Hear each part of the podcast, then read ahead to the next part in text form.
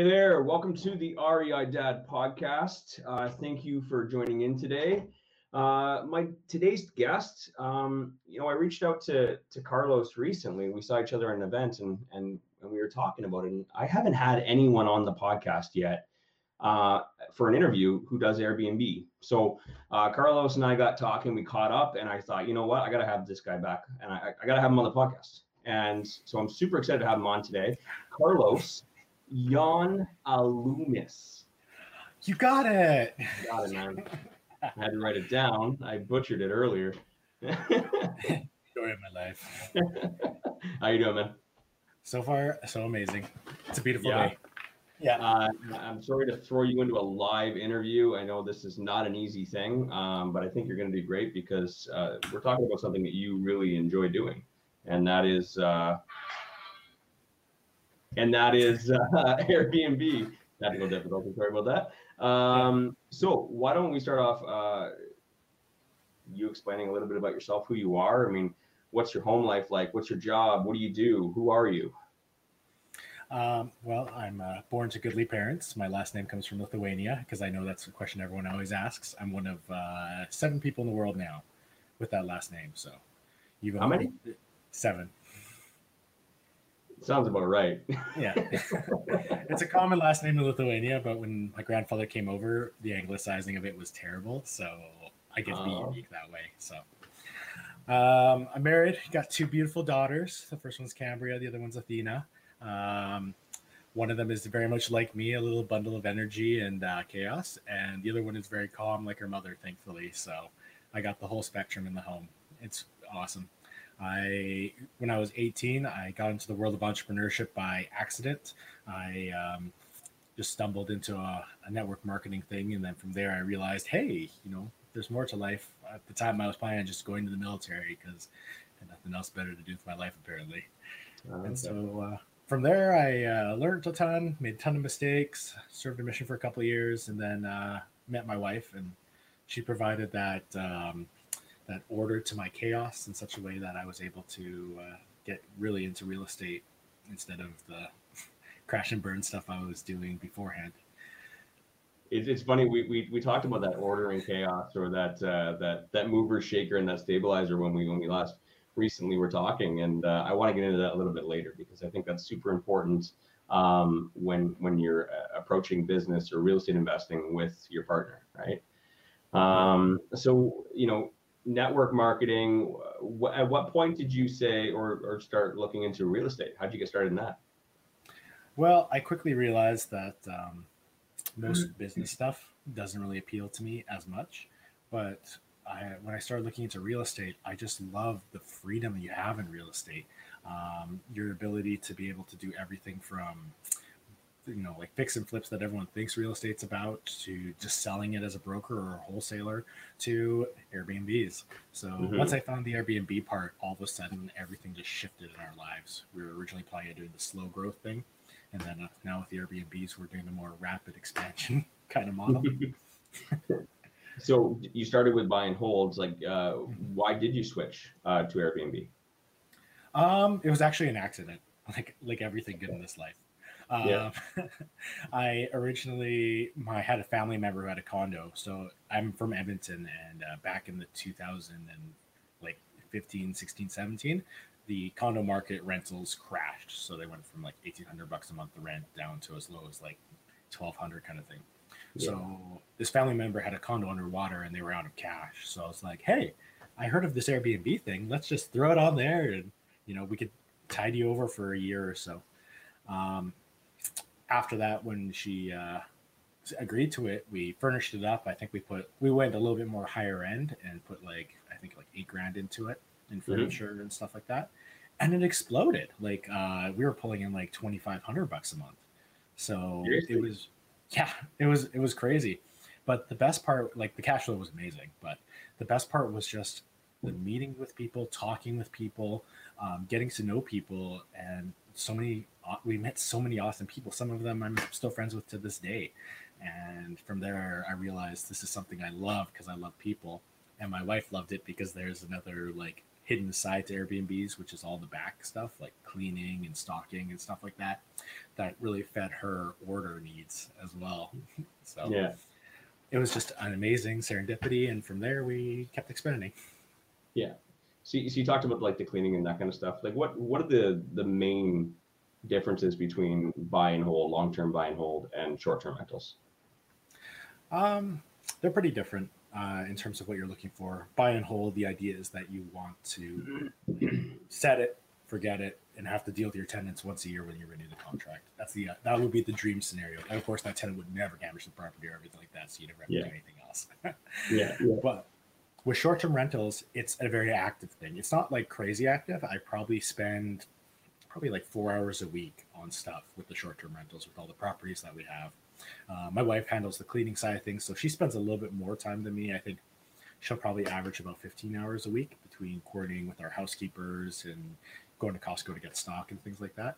So Mhm. you're cre- you're creating an experience, but when you really boil down short-term rentals, all you're doing is just um, renting out furnished suites or houses for periods willing to do periods less than 30 days. And that's it at the end of the day.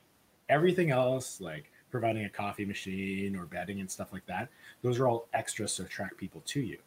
So because it's like that, you're able to turn what would be an ugly duckling property in long-term rentals into a beautiful, amazing, um, high-demand area in short-term rentals. Because no longer is it just about location, location, location. Mm. So, why would someone choose a short term rental over like uh, a hotel? Like, what's the why? Why would someone make that decision? I think my best memory would be our very first guest. This is probably why I love it so much. Um, he walked into our our place. Now I made some mistakes at the time, not understanding how discounts work. So he got the place for like dirt cheap. Oh, really? and there's definitely a learning curve to short term rentals. But thankfully, when you make a mistake, it's only like a three days, and then the mistake is gone instead of Mhm. like three years. so uh, he comes in uh, and he just looks around our place, and we had just we'd done our best to make it look beautiful. Hired an interior designer. I now hate interior designers for the most part, but I know there's some good ones out there that'll one day change my mind. And he looks at me and he's just like, "This is way better than a hotel." And at that moment, things clicked for me. And I was like, hey, there's lots of people out there who are sick of hotels. I work for the railroad, so I'm in hotels all the time. You Mhm. go in, you hope the cleaners clean the place, and it's just that corporate environment. And as well, it's not a home, it's a bed where you sleep. Right.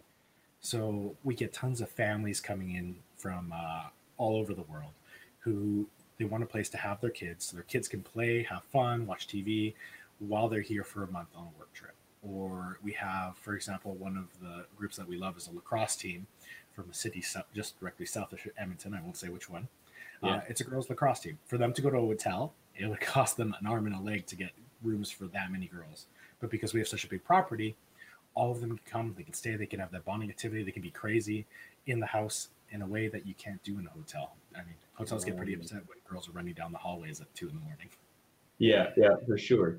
Uh, Yeah. and, and the reason I asked that previous question was because, um, you know, for me, outsider looking into this this this model, how do I assure that? What kind of assurance do I have that when I order a rental, an Airbnb, that I'm going to be getting someone who's established like you? Because it sounds like just about anybody can download the app and put up their couch or their room or their or their rental property. So what kind of regulations or standards are put in place to ensure that someone doesn't walk in, you know, after a long flight and find out this place is a dump? Yeah, that's a big fear.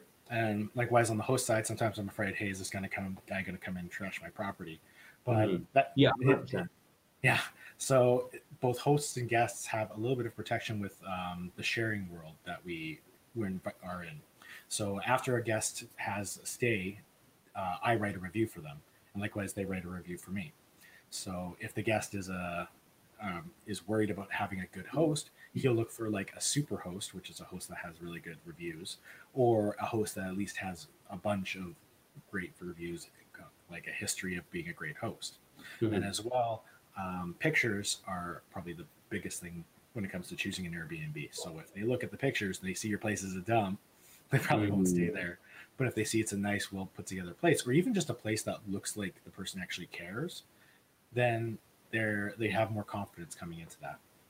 Okay. And as well, there's some times as well where there's some malicious groups, of course, on both sides of the fence. Uh, but mm-hmm. Airbnb is very quick to take care of the guests to make sure that they still have a wonderful experience, even if Airbnb has to pay a hotel to take them because there's nothing else available area.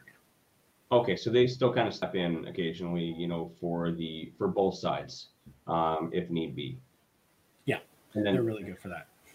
And I'm I'm assuming that on your side, you you probably have a different kind of insurance to cover something like this. Is that insurance through Airbnb or is it separate, like rental insurance, or?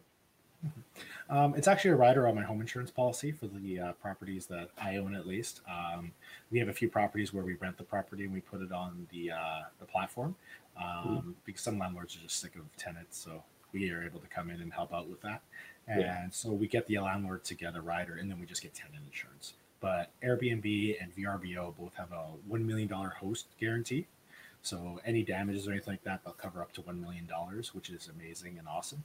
Um, it's it's starting to become like Apple Care now, where there's a lot of hoops to jump through. Yeah, it's it's still there. It's still reliable. I've had to use it only twice in my entire in the last few years, and so it's been really good that way. Uh, earlier, you were talking about you know creating an experience, and then you also mentioned like a full girls lacrosse team. Like, so what kind of properties uh, do, do you have in your portfolio, and what kind of experiences are you creating? Like, how did you fit a full lacrosse team into one property? Well, um, so our biggest property, it's the biggest in the greater Edmonton area. It's an eight oh. bedroom house. Oh, okay. Yeah, you never know it looking at for the front. It's a it's a big house. It was originally designed to be a group home, but then bylaw regulations changed, um, and it's absolutely gorgeous. Um, a family member of mine is the one who owns it, so we work together on it. And uh, when I first was doing the place, I'm like, man, I could totally go the IKEA route because you know it's a big property, so I could totally do the IKEA route, get the cheapest furniture in there, get just heads and beds, and that's it. But really quick, we're just like, you know, we really don't want to do that. We want this to be a place where people want to come. So we ended up going and making a beautiful rustic home. Um, we chose a farm bar, farmyard, bar, yeah, farmhouse style kind of house, and uh, put different furniture, put things like that, and tried to showcase a little bit of Alberta while we were at it. So mm. that way, people can have that wonderful, um, you know, feeling of the decor and stuff like that. Because that's a lot of what people when they walk into a place. Every like they always talk about how like a place has energy or a place has a character. When they walk into a place and they see a character like that, it evokes a certain feeling feeling of peace, a feeling of relaxation, a feeling of being at home, or a feeling of like exploring or something exotic. So that feeling that they have when they're there stays during the entire time that they are there and becomes part of their experience going elsewhere throughout the city and things like that. Mm. Um, and then as well for us, like a bedroom house, we're competing with like mansions. right. So one thing that we did is we turned our house into a smart home just to stand out. Okay. So nice. every switch is a smart home. I learned so much about smart homes. It was a spur of thing. And so when, by doing that, we ended up having um, a lot of people um, just come to just see what a smart home is like. And it's been, uh, we, we, probably haven't been the best ambassador for that because I'm not as tech savvy as I pretend to be. But yeah. we still have a, a create that experience for people. So that eight bedroom home, do you mind if I ask how much that rents out per night or like for a weekend? How's that charged? so it's it's tough to say when people ask how much per night. It's like across the board. So we've had nights in the summertime where right. we're renting out for literally 800 bucks a night. Wow. And then we've had times in the wintertime, for example, we have a long-term guest right now. He's there for two months. He's only paying about 100 and I think 170 bucks a night. It works out to.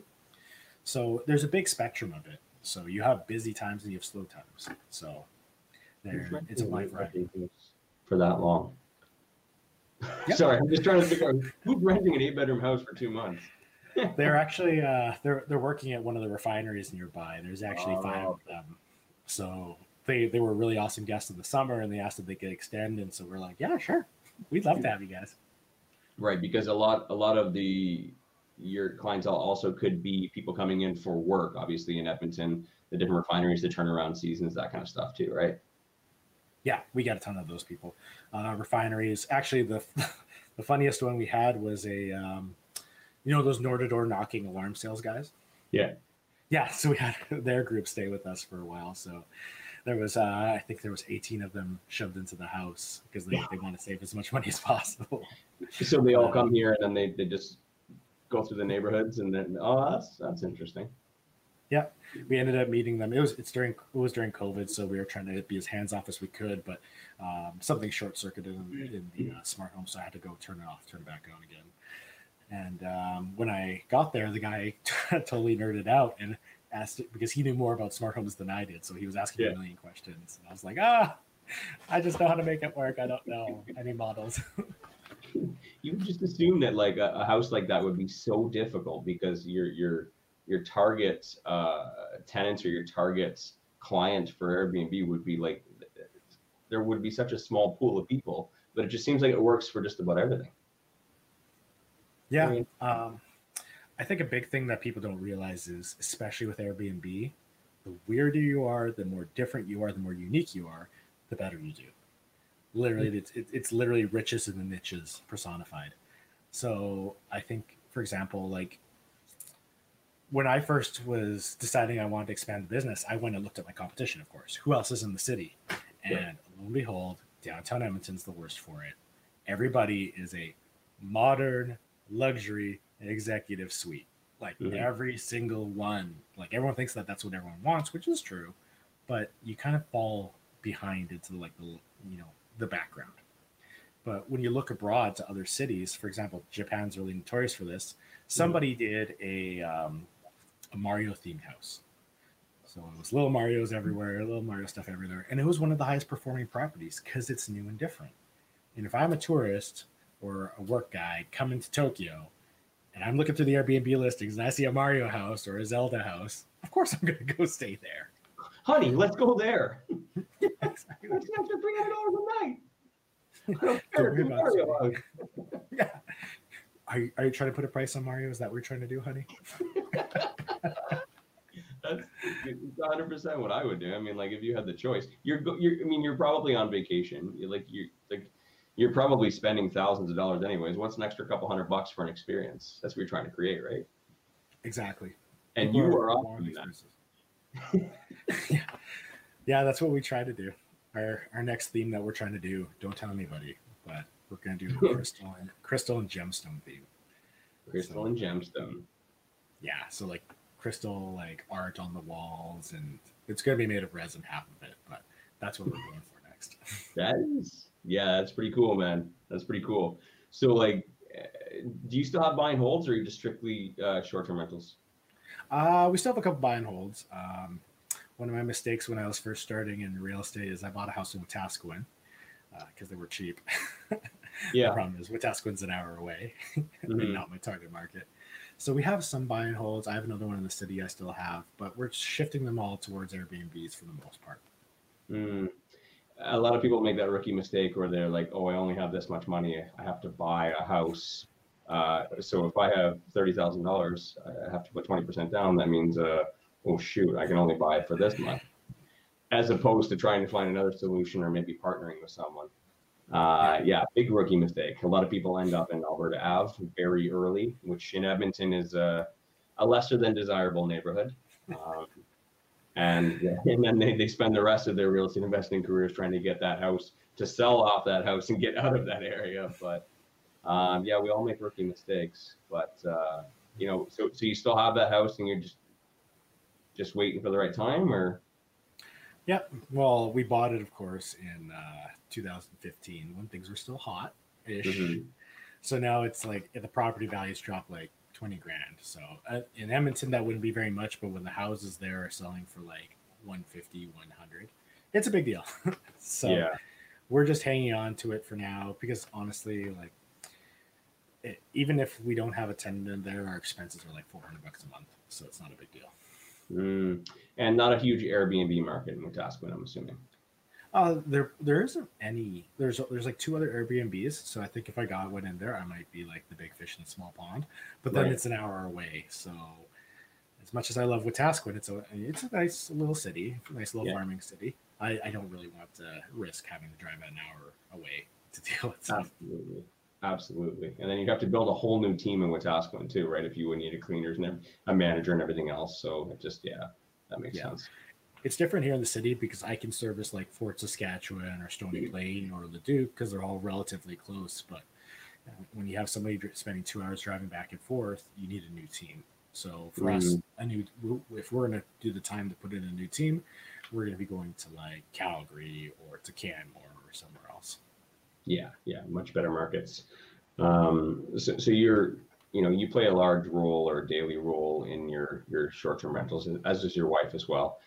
How many hours a week are you spending on average? Um, you know, doing your real estate business, or your, that's more importantly your your short-term rental side of it. Um, for like the Airbnbs, it's probably like four to five hours a week. Um, during this during the uh, the pandemic, I spent probably thirty to fifty hours a week because I was renovating my own um, buy and holds into Airbnbs. So oh, in that okay. regards, I was super busy that way. Um, you know, I wanted. This is one issue that I have sometimes is I want everything to be a high standard, amazing, and perfect for these mm-hmm. people. Mm-hmm. So my wife sometimes would have conflicts with me about stuff, saying, "Oh, we can cut this corner, we can cut that corner." But when I first bought, for example, one house that we just did, um, it's in the Bonnie Doon area. It's a cute little. It was actually our first house, 750 square foot, two bedrooms up, one bedroom down, little sweet house. I cut corners when I first did that place because it was my first. It was my first deal. So mm-hmm. of course you think, hey, I, I just won't put flooring in this room, or I'll, you know, I'll put the soundproofing in between the two suites in the living room, but I'll skip the bedroom because I don't want to take the ceiling down. Right. Well, now that I'm doing rentals again, all those corners I cut came back to bite me. so I, I, really realized, especially during that one, the value of just doing it right the first time. So soundproofing, um, you neglected to soundproof between the bedrooms. it was my first house. I mean, that's going to be your largest complaint. I know the struggle. So yeah, we had to put the soundproofing in, and that was a big deal which could have been completely prevented had I done it right the first time instead of trying to save like I think it was like three hundred bucks. Yeah, yeah, for sure. yeah. Um, so, what, what kind of difference in, in, in total revenue are you seeing per month? You know, because obviously rent is fixed, but uh, there's a the short term rental revenue can kind of vary depending on demand, season, that kind of thing. So, uh, is is it significantly more? Is it the same? Um, so just using that one house as an example, because I think it's a good one for everything from condos to small houses. Um, the one bedroom suite would probably pull in 900 to 1000 all included. It's small. The two bedroom upstairs would probably pull in like 1100 all included. So you're looking at probably about $2,000 in total revenue for the mm-hmm. property. Mm-hmm. Uh, putting on short term rentals, for example, last month, the one bedroom pulled in 2500 bucks itself the two bedroom actually didn't do as well just because they had a few more vacant days, just mm-hmm. the way things worked out, and it pulled in uh, twenty three hundred. So I'm so, pulling in like over five grand. Yeah, uh, I mean, obviously you got you got more expenses that you have to, um, depending on the stays, cleaners, that kind of stuff. Actually, that's a great question. Um, you know, how much of the expenses difference? Like, you know, you brought in five thousand. I think you said five something, and then but you also have to cover you know, cleaning and consumables and stuff like that, right? Yeah. Um, there's in Airbnb you can charge what's called a cleaning fee. Okay. So at the end of uh, anyone's stay, there's a cleaning fee put on, and from there it's just a matter of me trying to keep my expenses below my cleaning fee, which I'm failing at right now due to um, certain staffing issues. But even if you went out and contracted out, you can usually keep it underneath your cleaning fee, or you can just raise your cleaning fee to cover those costs. So that ends up becoming uh, an expense that covers itself in a way. Yeah. So, but in terms of total expenses, I'd probably say without having somebody in the property, or sorry, having it long term rentals, it would be my expenses would probably be around two grand with taxes and wear down and stuff like that. With mm-hmm. Airbnbs, it's probably like twenty five to 2700 so it definitely justifies the uh, the big increase but from you know i don't have the math all in front of me or the numbers but it sounds like it's about 50% better than it would 50% more revenue than than a rental after all said and done. Is that about correct? Uh, yeah, I'd say probably 50 to 150 percent. Um, Yeah. For example, the eight bedroom house, if it was on the market, it would probably pull in, I'd probably say like 2,500 bucks a month rent. Um, having it on Airbnb, if it wasn't for COVID, our best month would have been 12 grand. Wow. Yeah. Wow. And the amount of work, and you're a little more hands-on, you know, uh, the amount of work is only four or five hours a week. That's actually quite reasonable. And that's for, for all the properties that you have, not each of them, right? Yeah. So I mean, that's, awesome. And it's even it's not even that like reliably. Like last week, I had I probably spent 20 minutes total. I was just adjusting prices. I didn't get any messages because everything was full. Um, this week, I spent more time because we had a couple back to back bookings. So I probably spent like three hours. uh, go back to that cleaning fee you were talking about because that that uh, I had to write that note down because um, I just booked an Airbnb recently, and like you- you- obviously when you're booking dates, you see what the cost per night is, you do the math in your head, then you go to checkout or whatever, and it's like, what the heck are they charging me for cleaning fees per night? Uh, So is is there a rule on that? Do some people do it, some people don't, or they just can, can is it just as easy just to slide that in there at the end? Um, I'd probably say 90% of hosts charge a cleaning fee. Um, Yeah. There is a strategy in terms of pricing. So this is getting to like deeper stuff where you Right. could avoid a cleaning fee but charge a higher nightly rate and then advertise you don't have a cleaning fee because for some reason people think if it's you know incorporated into your um, your nightly rate then it's uh, then it's cool. but Same, and same kind of for stuff to do on Amazon where it's like free shipping, but they jack up the price slightly. You're like, ooh, exactly yeah and there's like thoughts about the strategy because technically you don't show as well because most time people click on the lower price and then they Right. click on the higher price so there's a bunch of things that go into that but that's one strategy they do um, another thing as well is like the alberta government is let putting a levy on stuff um, airbnbs actually are required to charge gst unfortunately um, so there's a bunch of other hidden taxes that the government puts on that we need to charge as well. And then of course Airbnb has its own cut that it puts on that it charges the guest as well. Mm. Uh, So all these little cool tricks and stuff, did you just kind of develop them over time, or did you take different training courses? Is there is there like an Airbnb like community in Edmonton? Like, how, where did you learn all this? Uh, there's a wonderful Airbnb community in Edmonton, uh, the Edmonton Short Term Rental Association. I'm a member of the president. She's amazing. I absolutely love her. Her name's Shanna. Um, with the uh, currently in Edmonton, bylaws are being decided, and right now we're really lucky that uh, we have such a strong presence in Edmonton because we're able to share with the the city what we think would work and what wouldn't work. Um, in terms of learning, though, I think Edmonton Short Term Rental Association is a fantastic place to learn, get local information. You'll find me there. They'll find tons of people there who just want to help new hosts. We love new hosts. Um, in terms of online, uh, one thing I tell everybody is don't buy a course. Tai Lopez, for example, was putting out courses that were just garbage. There's a YouTube channel called Airbnb Automated. You will learn more from that guy for free on YouTube than you'll learn in anybody's course. That's awesome. Because a lot of times it's the you know a lot of people say the opposite. Um, you know, because YouTube is always almost some sort of a funnel into some master class, into some big, large coaching program. But it's good to hear that there's actually someone out there who's getting out good, valuable information for for free. Yeah, he's amazing and he it's, it's kind of his a little bit of his pitch was he didn't have a course for a few years until we peer pressured him into it Yeah. there's there's also you know little niches as well where there's great courses as well um, so like if you want to do airbnb uh, management where you manage other people's properties there's a couple of guys i would recommend whose courses are actually worth it because they give their full business model on there whereas airbnb automated just focuses on uh, what's called rental arbitrage Mhm. you rent and then put on airbnb so there's there's a couple places where I would recommend course, but for anybody who's doing their first one, you don't need a course. Don't buy a course. Don't waste your money. That's that's fantastic to hear. That's that's really great to hear, and and thank you for being honest about that and transparent. Um, so so the theme of the podcast is, uh, and obviously the most difficult part about being a real estate investor is the balance, right? Is the balance of being a train. Is it conductor? Do you call yourself conductors? I'm a conductor when things are slow, but I'm an engineer when things are good. They're two different positions. but they're, Okay. uh, I, they're I linked know. together. It's a secret What world. you drive trains. Yeah, You drive trains. yeah. Yeah. I'm up there with like astronauts and firemen in the eyes of five year olds. It's awesome.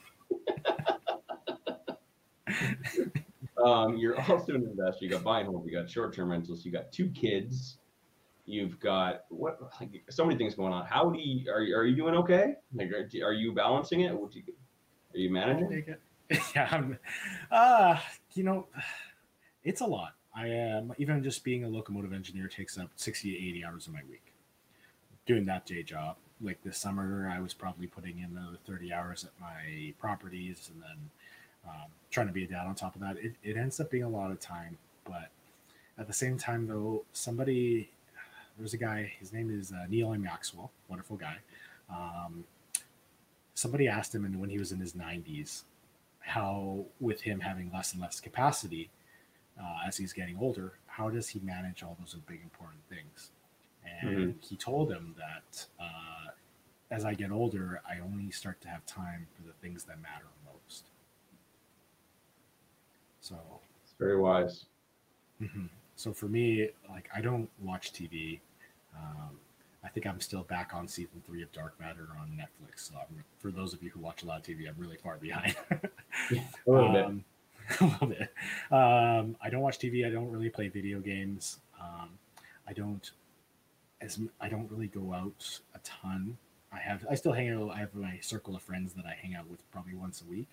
Mhm. But outside of that, I just take the time first to, to make sure my priorities are straight. I mean, it's not really time management thing; it's a priorities thing because you Mhm. always have time for what you put your highest priorities on. So we block out one day a week. Um, in our case, Sundays, and there's no work that happens on Sundays except for any absolutely necessary thing. I don't Mhm. do renos. I don't go in the back and make little like steampunk lanterns for our next uh, Airbnb. I don't do anything like that. It's just me and the kids, and my wife does the same thing with her schedule because she's also super busy. Right. And then as well, we take one night a week, uh, weekday night a week, and we have like a little family home evening where we get together. It's just us, the family, and that evening I spend time with the kids, so that way they know I have time for them. And then throughout the week, you know, I'll go up to my daughter and I'll be like, "Hey, you want to go on a daddy-daughter date? We're gonna go to Home Depot." Yeah. and she loves it. she doesn't know any different. That it's not that this is really an errand because she gets to spend time with me. I, I'd like I'll sit there and I'll tell her, "Hey, this is MDF and this is plywood," and and she'll think it's awesome, and we're having that experience together. So there's so many ways you can integrate family life into work life if you make it a priority. Mm-hmm. There's there's two key things that I noticed there, and that's something that I've noticed in my own life as well. Is that I think you don't have to be there every single day. You know, you don't have to be like the dad who comes home from work and and spends five hours with the kid, but then they're not really there. I think the only thing that you really need is just a little bit of consistency, where they know that you're going to be home for dinner, right? Or they know that they they have that 10 minutes with you every day that they do every day. And then occasionally just a little bit of spontaneity, like you said, hey, we're going to Home Depot. You want daddy daughter? You know what I mean? Just go take them for a random ice cream because those are the things they're, that they're going to remember, right? They're going to remember that there was always that little bit of consistency, and then that you know that that random time you took her out to Home Depot and got an ice cream afterwards or something like that, right?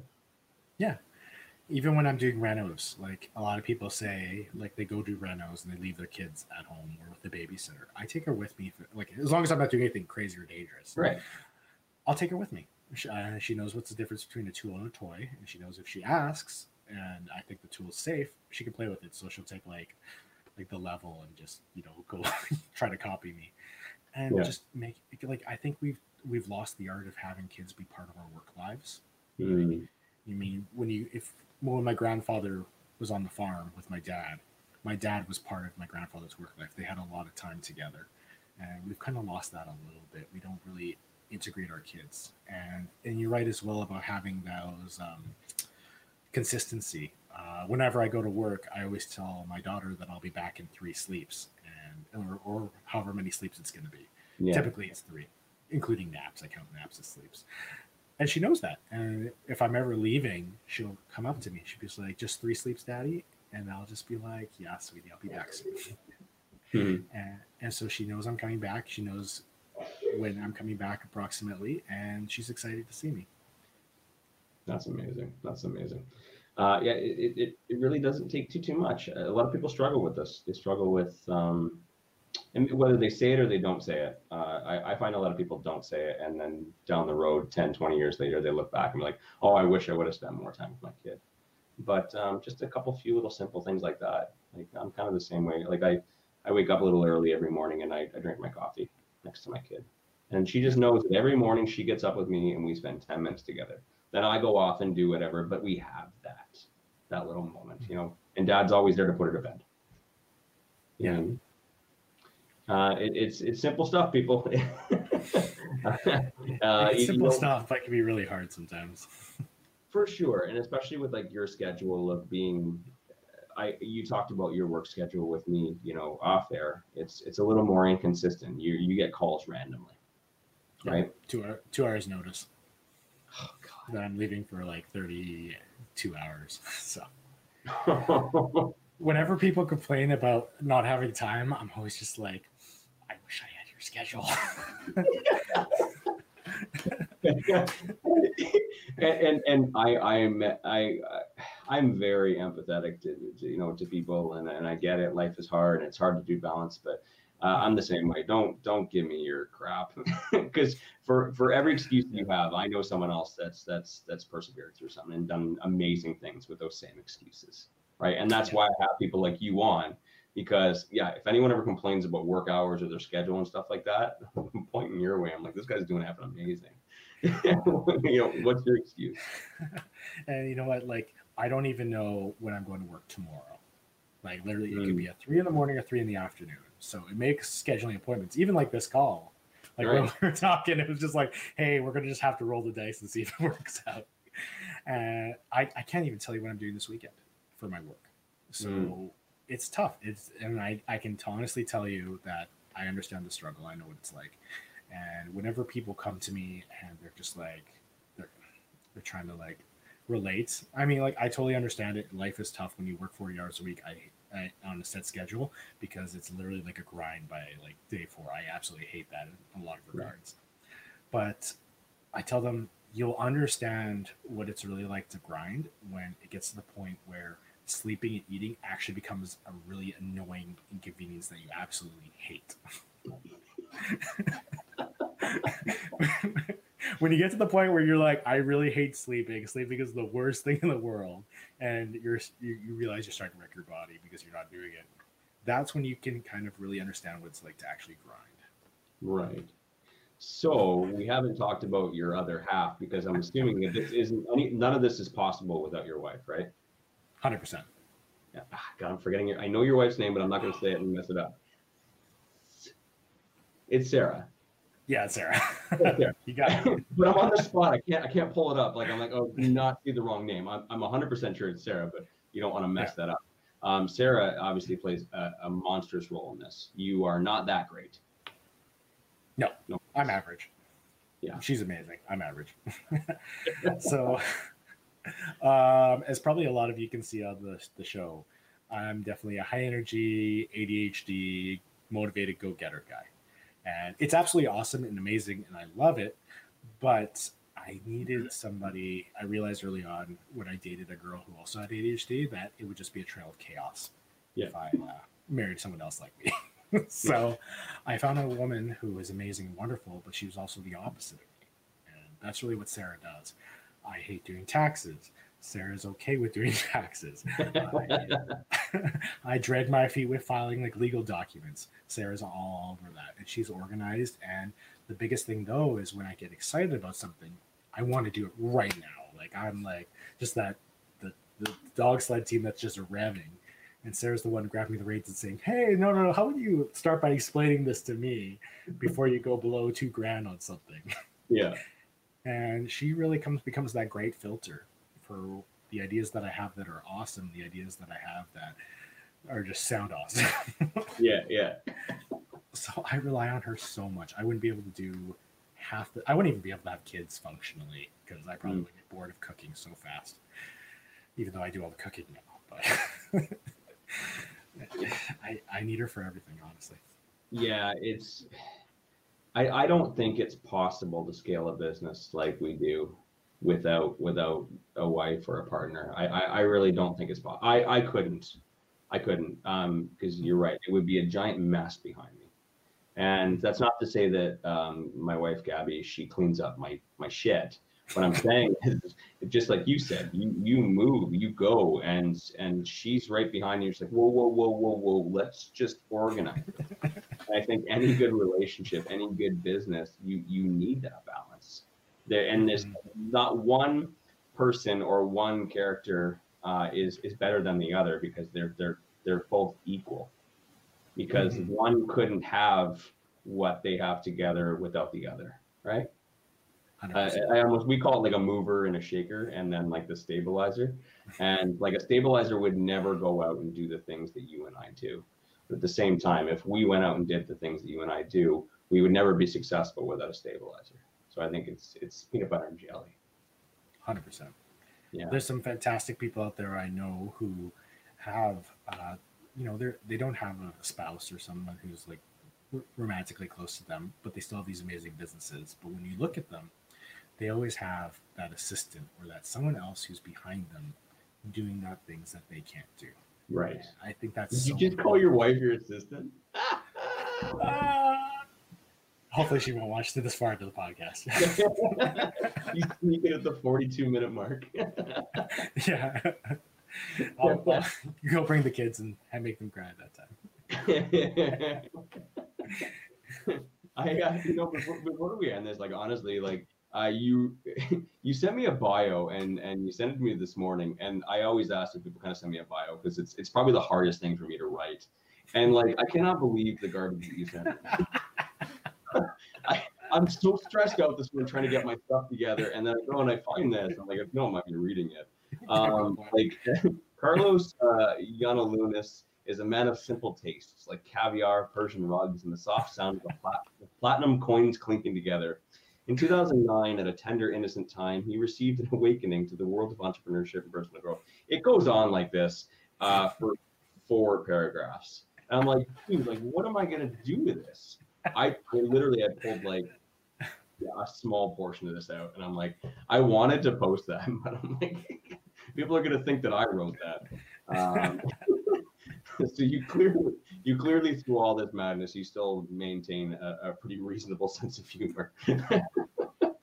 And i like that about you. I like that um, you know you're you're very we're we're cut from the same cloth. You're very well driven. You're a great family guy. You got a great sense of humor. And um, yeah I, I, I like being around you. I like having people like you in my circle. It's it's good. You motivate me.